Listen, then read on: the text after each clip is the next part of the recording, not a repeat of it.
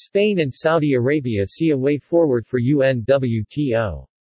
The intention by the government of Saudi Arabia to push for a relocation of the World Tourism Organization UNWTO from Madrid to Riyadh was put on hold earlier this week.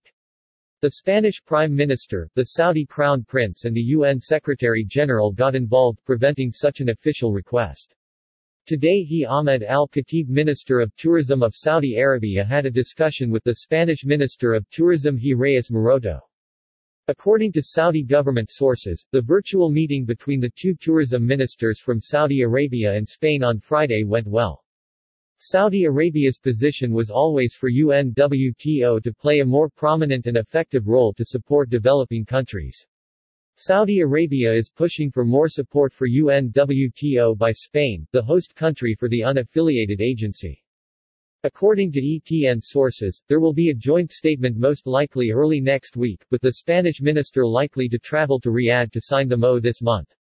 This step is significant and can only be seen as a success for the efforts by the Saudi Arabia minister, who had been seen traveling the world, attending all regional UNWTO events around the globe, and other key initiatives.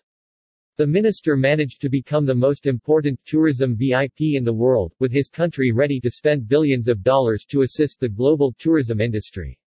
Saudi Arabia specifically watched out for many countries in the developing world to help them manage the tourism industry in such economies maneuvering through the pandemic. At the same time, UNWTO has been seen as widely ineffective under a weak and some say conflicted leadership.